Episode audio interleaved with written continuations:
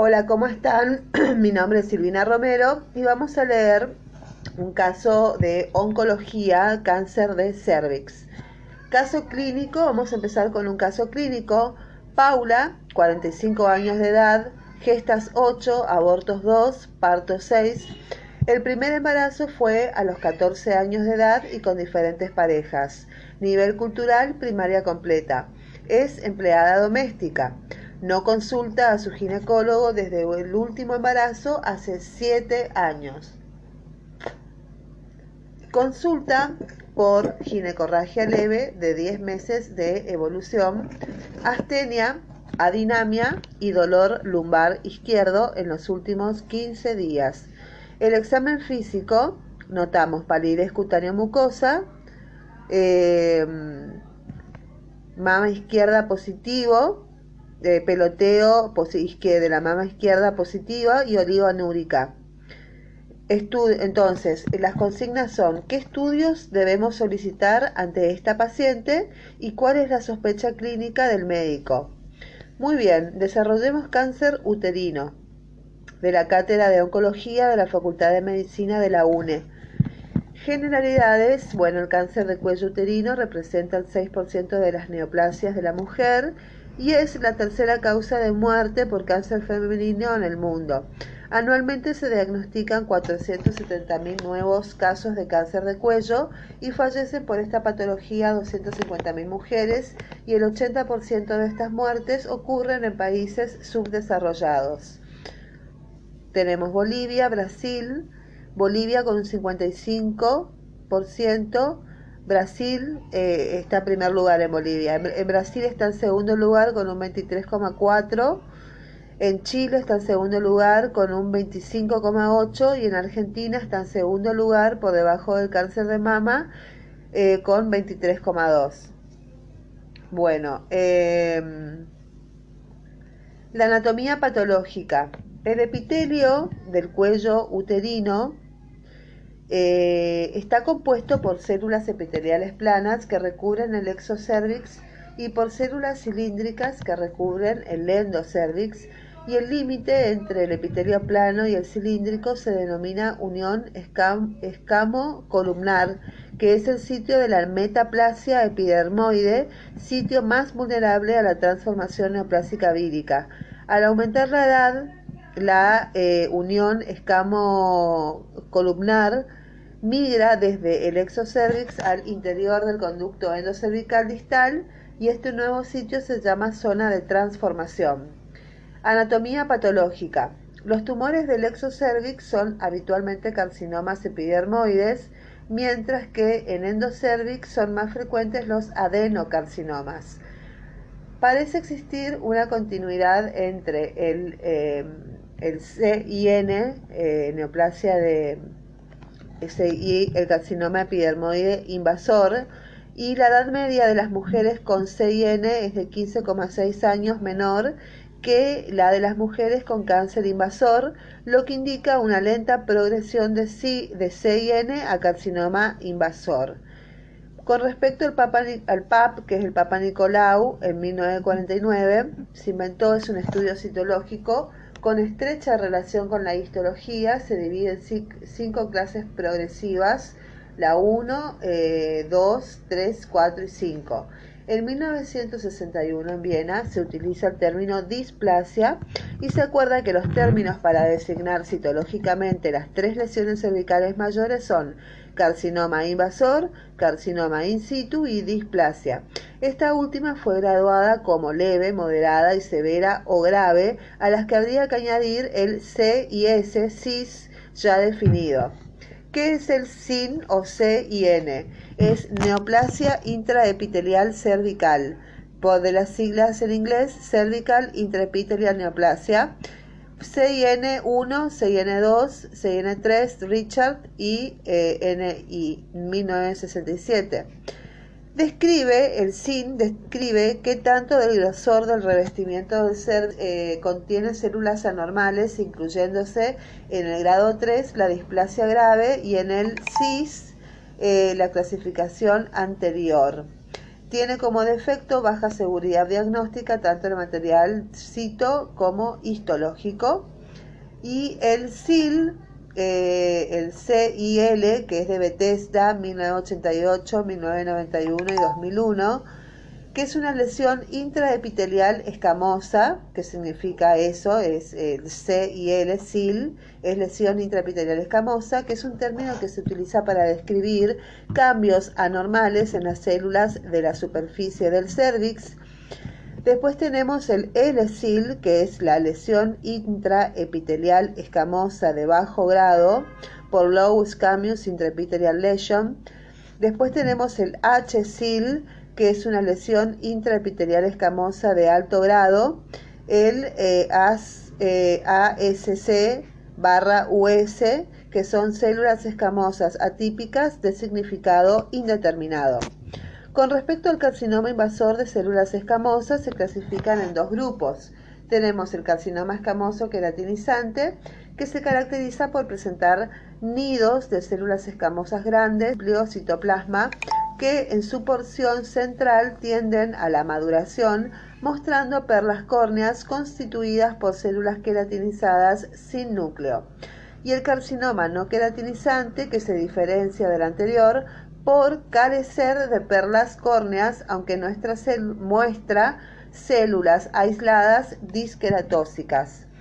Con respecto al carcinoma invasor de células escamosas, representan entre un ochenta por ciento a un noventa por ciento de carcinomas de cuello uterino. Se origina entre la zona de transformación, desde donde se extiende al exo o endocervix o a ambos, y en todos los casos pueden demostrarse eh, secuencias de H P V. Eh, secuelas de H P V. Las lesiones iniciales suelen ser induradas y ulceradas o tener superficie irregular, y en general el epitelio escamoso de superficie muestra cambios de carcinoma in situ, que sería un S I L alto grado o C I N tres, grado tres. Con respecto al carcinoma invasor de células escamosas, podemos decir que el volumen tumoral, la presencia de invasiones vasculares, la profundidad de la invasión y el tamaño de las metástasis ganglionares han demostrado correlación con la supervivencia en algunos estudios. Se han descrito también diferentes variantes morfológicas del carcinoma escamoso, entre las que cabe destacar el carcinoma condilomatoso, carcinoma verrucoso y el carcinoma escamoso papilar o transicional. Con respecto al adenocarcinoma, existen numerosos subtipos que presentan grandes diferencias histológicas. Tenemos al adenocarcinoma mucinoso, que representan más de la mitad de los adenocarcinomas endocervicales. Los tumores de este grupo pueden presentar una morfología variable, con casos de tipo mucinoso mulleriano semejantes al epitelio endocervical, intestinal, en anillo de sello o mixtos. Eh, el adenocarcinoma endometroide representa una, una tercera parte de los casos, y en la mayoría son adenocarcinomas con gran depresión mucoide. Y los adenocarcinomas bien diferenciados de desviación mínima o adenomas malignos, por su extremada diferenciación, que dificulta muchas veces su distinción de la mucosa endocervical normal o reactiva en las biopsias pequeñas. Entre las variedades no asociadas a infección por H P V destacan los adenocarcinomas serosos y los de células claras, idénticos a sus respectivos homólogos de endometrio y ovario, y los excepcionales adenocarcinomas mesonéfricos, cuyo diagnóstico se basa en su asociación a restos mesonéfricos y su positividad para el antígeno C D diez. Otros tumores, los tumores neuroendocrinos del cuello uterino. Tenemos los melanomas, tenemos también los linfomas, tenemos los sarcomas y también los tumores metastásicos. Los factores de riesgo son inicio precoz de relaciones sexuales, que tengan múltiples parejas sexuales, edad joven al primer parto, multiparidad, bajo nivel, bajo nivel socioeconómico, enfermedades de transmisión sexual, Eh, por ejemplo, H P V de la variante de dieciséis, dieciocho, treinta y uno y treinta y tres, que son las más virulentas, y el virus herpes simple. Y como cofactores del H P V, el uso prolongado de anticonceptivos y el humo del cigarrillo. El cigarrillo siempre está presente en el cáncer. Inmunosupresión es un factor de riesgo como pacientes de H I V, trasplantados, splenectomizados, etcétera. Bueno, los signos y síntomas del cáncer de cervix, eh, el ochenta por ciento son asintomáticas, tienen sangrado intermenstrual poscoital, que es una sinurragia. En el examen físico, habitualmente sin hallazgos generales, y al examen con espéculos, generalmente hay una lesión visible, blanca, ulcerada o exofítica, y en la lesión exofítica usualmente se asocia flujo vaginal seroso o purulento.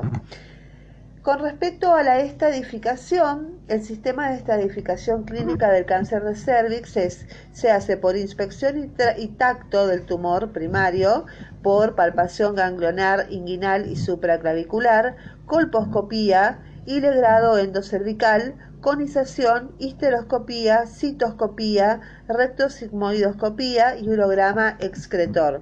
El compromiso ganglionar no está incluido y si bien es un factor pronóstico principal, eh, tenemos la resonancia magnética, el centellograma, el P E T eh, scan, eh, la el P E T scan, eh, la estadificación quirúrgica, ¿sí?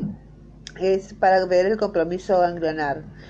Los factores pronósticos de, van a depender, uno, del estadio FIGO, dos, del diámetro tumoral, tumoral, tres, del compromiso central versus lateral del parametrio y compromiso unilateral versus bilateral de los parametrios.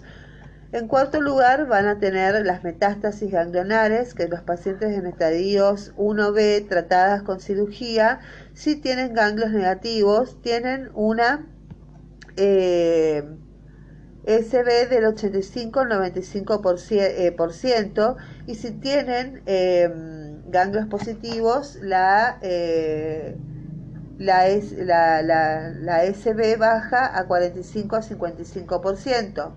cinco. Eh, el fa- quinto factor pronóstico es la invasión angiolinfática positiva, la invasión estromal profunda, más de diez milímetros, mal pronóstico. El sexto eh, factor pronóstico es una fuerte respuesta inflamatoria en el estroma cervical que tiende a predecir un mejor resultado. Y séptimo factor pronóstico es el compromiso uterino que se asocia a más metástasis. Octavo factor pronóstico es el tipo histológico. En general, los adenocarcinomas tienen un comportamiento más agresivo y tienden a tener mayor metástasis a distancia que los epidermoides. El noveno, hemoglobina menor a once gramos por ciento. Y décimo, otros factores pronósticos como edad de la paciente, hallazgos citológicos peritoneales, etcétera. Bueno, acá vemos una figura donde vemos el estadio uno A uno, que donde son menos de tres milímetros de profundidad y menos de siete milímetros de ancho, ¿sí? Vemos la lesión verrugosa eh, en estadio uno A uno y uno A dos. Eh, y el estadio uno A dos es más de tres milímetros de profundidad, pero no más de cinco milímetros y menos de siete milímetros de ancho. En el estadio uno B uno no mide más de cinco milímetros de profundidad, Eh, y no mide más de siete milímetros de ancho y mide cuatro centímetros o menos de cuatro centímetros. Pasamos al estadio uno B dos, donde el cáncer mide más de cuatro centímetros y siempre está limitado al cuello. El estadio tres A es una extensión a la vagina sin comprometer su tercio inferior. El estadio dos B es una extensión al parametrio sin llegar a la pared pelviana. El estadio tres A es, ya tenemos, acá en la figura se ve bien, es una extensión a la vagina comprometiendo su tercio inferior. El estadio tres B es una extensión al parametrio llegando a la pared pelviana y o hidronefrosis, ¿sí? Bueno, acá vemos ya el cáncer de cuello uterino en el estadio tres B, donde compromete los riñones, los uréteres, el útero, la pared pélvica.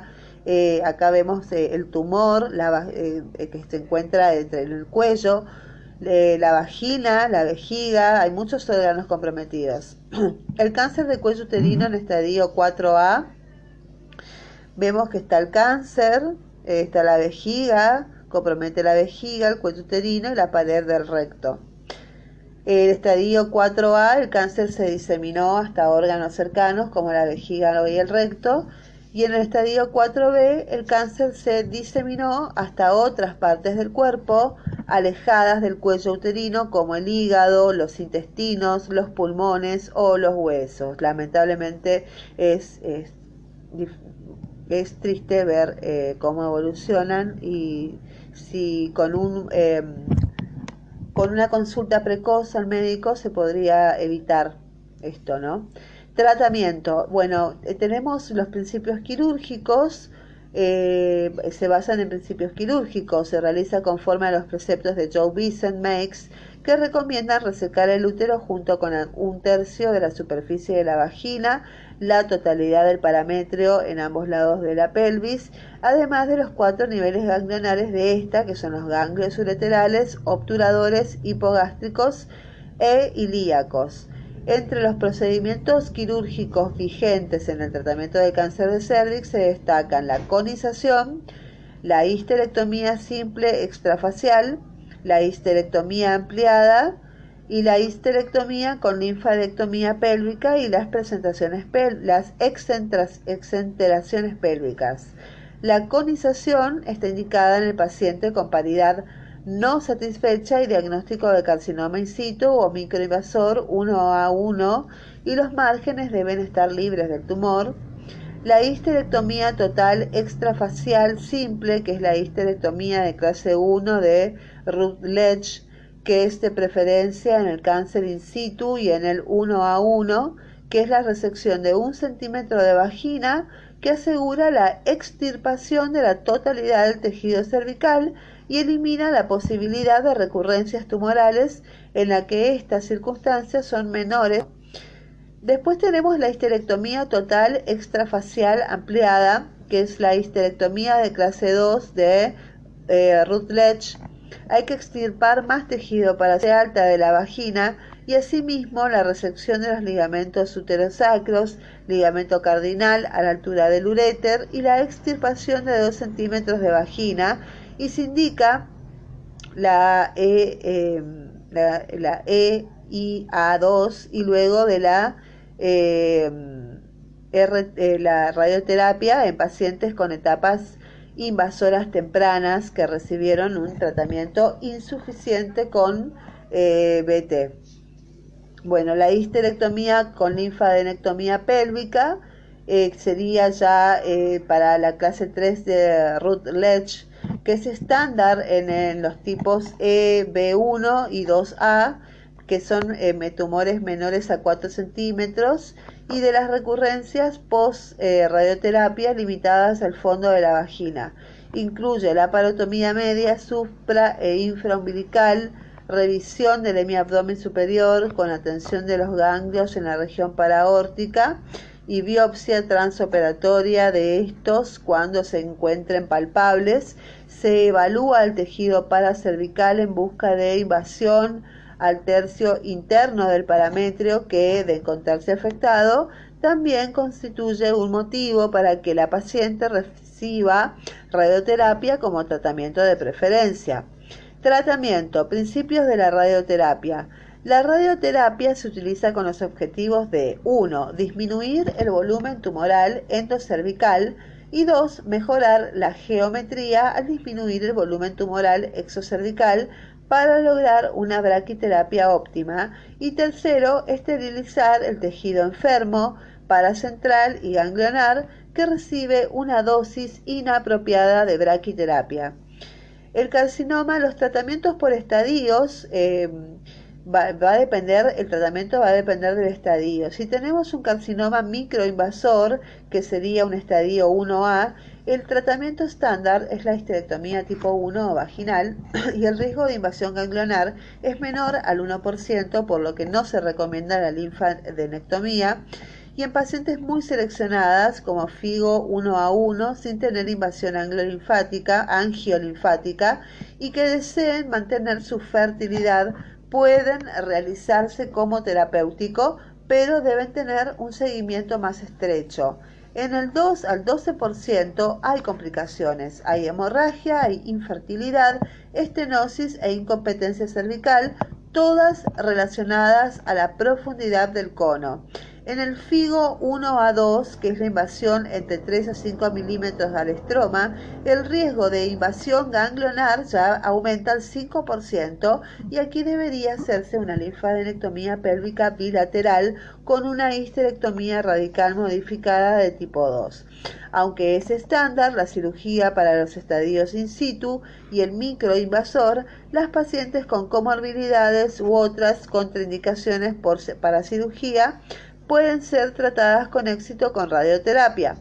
La enfermedad de estadio uno B y dos A, los estadios uno B tempranos pueden ser tratados con radioterapia más B T o con histerectomía radical o linfedectomía pélvica bilateral, y las pacientes que tengan rasgos de alto riesgo pueden beneficiarse del agregado de radioterapia o quimioradioterapia eh, combinadas luego de la cirugía.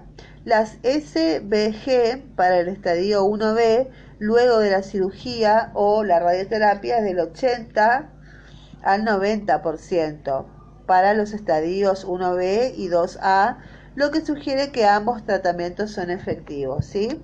Para pacientes con eh, eh, que están en el estadio uno B uno, que está escamosos, la elección del tratamiento se basa primariamente en la preferencia de la paciente y el riesgo quirúrgico y las complicaciones con radioterapia o cirugía. Y la cirugía tiene más complicaciones urinarias y la radioterapia tiene más complicaciones intestinales. Se tiende a preferir la cirugía en mujeres jóvenes con tumores pequeños porque permite preservar la función ovárica y causar menos acortamiento vaginal. La radioterapia se deja para mujeres posmenopáusicas para evitar la morbilidad de un procedimiento quirúrgico mayor. Eh, algunos cirujanos también han aconsejado cirugía en tumores uno B dos. Sin embargo, las pacientes con tumores con un de mayor más de cuatro centímetros de diámetro suelen tener invasión estromal profunda, alto riesgo de compromiso ganglionar y extensión parametral. En estas pacientes con estos factores de riesgo, tienen eh, mayor tasa de recurrencia pélvica. El tratamiento quirúrgico generalmente es seguido de PORT.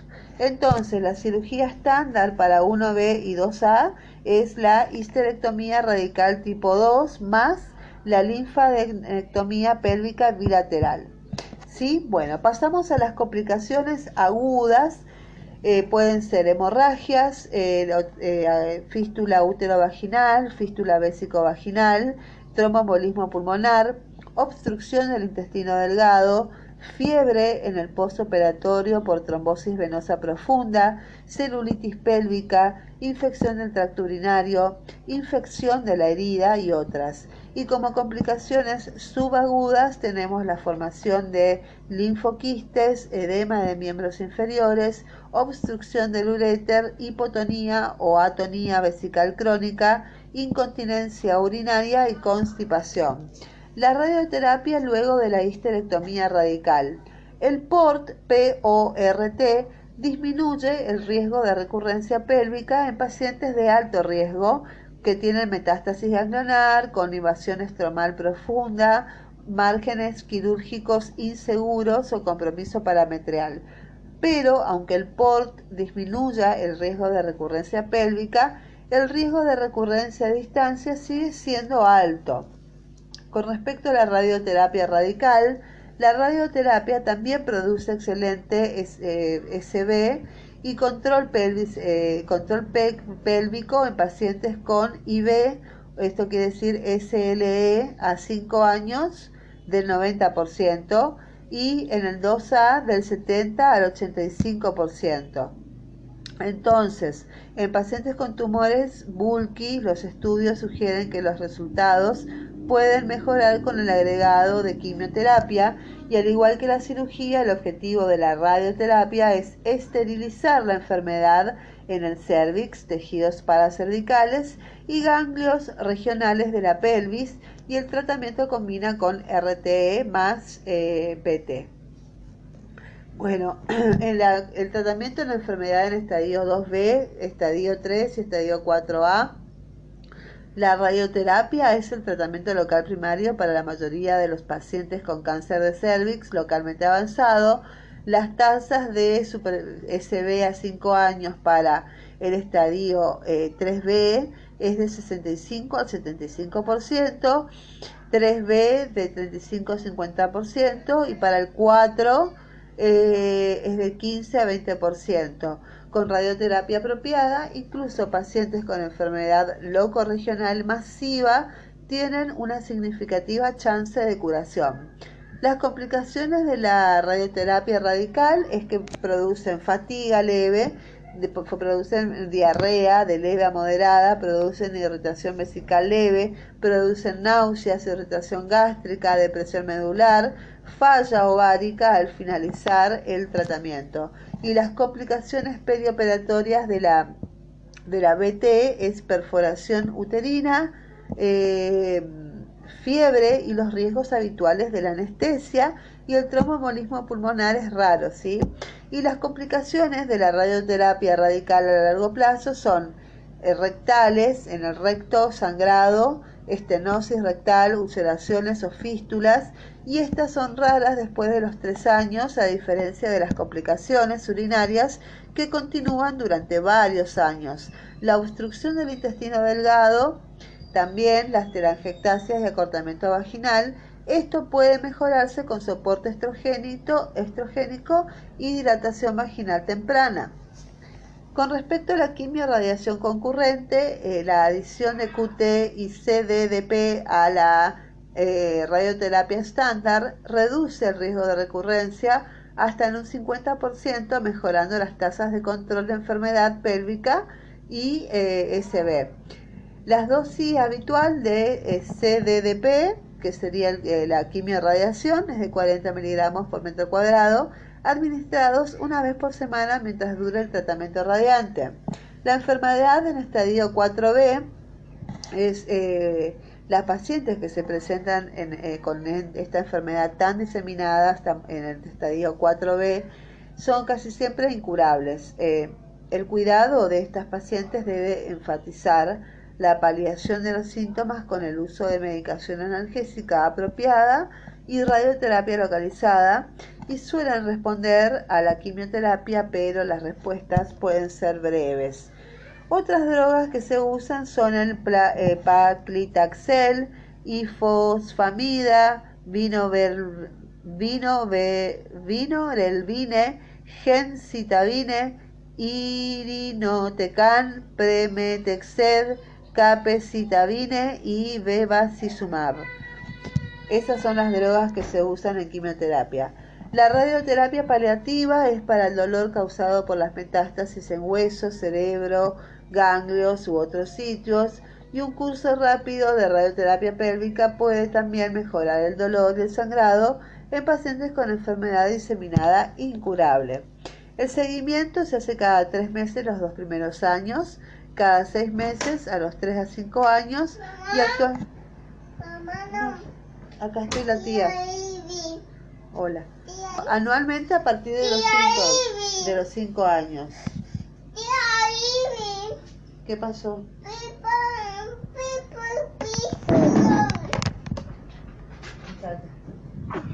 Bueno, la recurrencia o complicaciones. Bueno, eh, la, la, para evitar la recurrencia o complicaciones usamos el P A P, la colposcopía, la biopsia, el urograma excretor, obstrucción urinaria o fístulas, tomografía, resonancias y P E T y tomografía computada. Bueno, eso es todo con respecto a cáncer de cervix por ahora. Muchísimas gracias por su atención. Espero que sea de utilidad. Muchas gracias por escuchar.